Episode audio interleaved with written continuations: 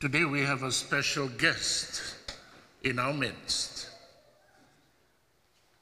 our Blessed Mother, Our Lady of Fatima. She's been traveling all over the country. She's been traveling from one parish to the other. And this month of July, we have the honor of her presence before us, the patroness of Ukraine. And the whole of this month will be turning to her to seek her intercession in ending the war in Ukraine. She has powerful intercessory graces that we can rely on. And I invite you every Sunday before we begin Mass at 10, 10 minutes past 10, we'll be praying the Rosary. And every Tuesday in this month of July, and every evening we'll have, we'll pray the Rosary, we'll have an hour of adoration before the Blessed Sacrament. We'll end the hour with the Chaplet of Divine Mercy, praying for peace in the Ukraine and throughout the world. I'm sure we've all come to realize how grave evil has become in our world.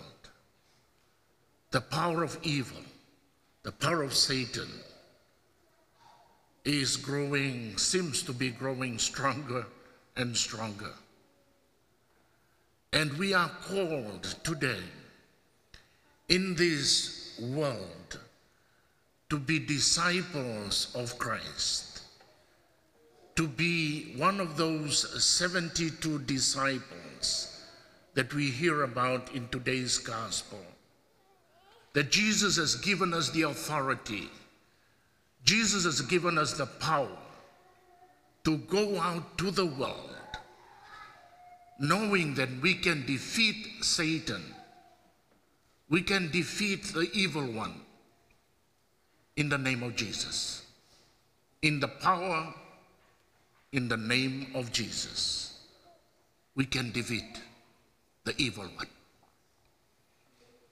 Needs a lot of faith, needs a lot of courage for all of us to be faithful to this mission.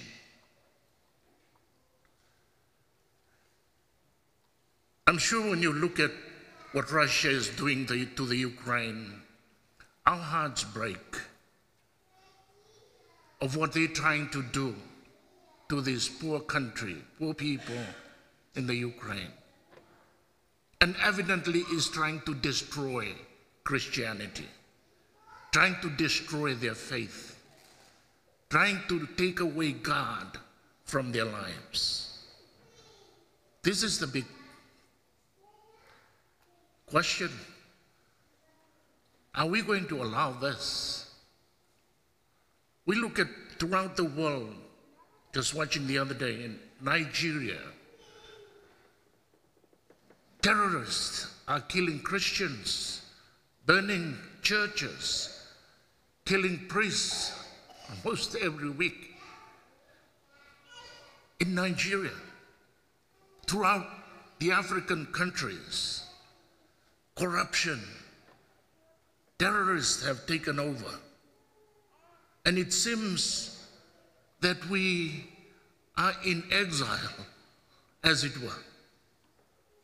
We are people living in a foreign land.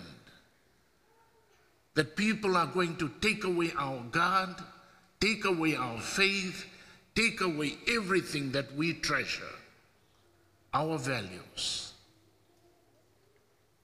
Are we going to allow this? Or are we going to stand up like one of the 72 disciples, knowing, believing that we have the power of Jesus in us by our baptism, called to be priest, prophet, and king, that we can also defeat Satan. See Satan fall like lightning from the skies.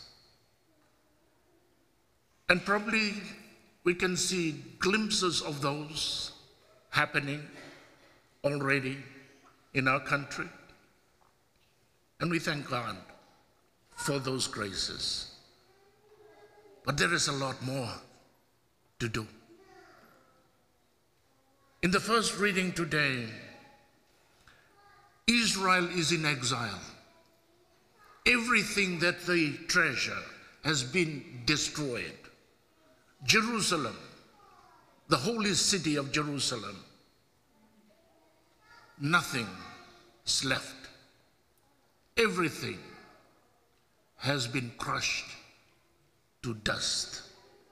The whole city of Jerusalem. And yet, Prophet Isaiah comes out in his prophecy today. Israel, Jerusalem, like a mother, will nourish you, will feed you again. God will bless you with treasures, with riches. Jerusalem will flow like a river once again. All the treasures of the world will flow into the city of God in Jerusalem. And everyone will come and enjoy the fruits of what Jerusalem in Isaiah presented as a woman, a woman who will nourish her child, feed her child, let it grow, let, her, let the child grow to become powerful again. This is the image that Isaiah brings to the people of Israel. And this is the people, this is the image that Isaiah brings to us on this weekend of 4th of July. That maybe in some sense we are like Israel, people in exile We've lost our God.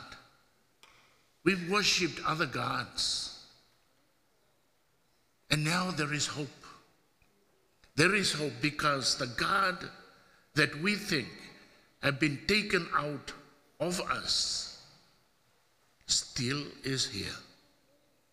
And he will be like a mother, like a woman, fondling her child in her lap making this child grow to become strong, become a nation that is powerful, a kingdom that nobody else can take away.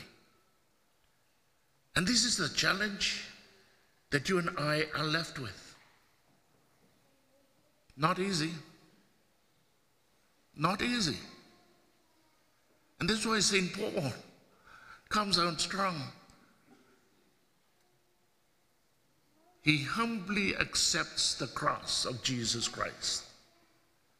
Part of being a disciple is to carry our cross every day. It's never easy. Never easy to be a disciple of Jesus Christ because the challenges that the evil one brings to our life can be overwhelming. We can lose our faith. We can lose our trust. We can lose our God. But today, God is telling us never lose faith. The words that keep ringing in today's readings is rejoice. Rejoice. Rejoice that Satan is not only falling from the skies, Rejoice because your names are written in heaven. Your names. When you are one of those 72 disciples, faithful to the Lord, living your faith, make it grow every day. The power of God's grace through prayer, through the sacraments, through the Eucharist. Being here today bringing your children today with you, worshiping the God that we believe will never abandon us. Isaiah promises God will never abandon us. Like a faithful mother, he will, she will fondle us in her lap, feed us with milk, with love, with joy, with peace. In the Word Among Us, I'd like to share with you the reflection that we have on this Sunday. It says, every time you forgive someone, you are snuffing out another fiery dart from the accuser of our brothers, from the evil one. Every time you reach out to give generously of your time or resources to someone who is hurting, you are disarming the one who is a thief and whose only goal is to destroy. Every time you share the truth about God's love, you are silencing the father of lies. Bit by bit, step by step, you are contributing to the devil's ultimate defeat. Yes, you. Clothed with the authority of Christ, you can overcome even the devil. And your names are written in heaven. So on this 4th of July weekend, let us pray that peace may reign in our hearts, in our homes, and in our nation. God bless you.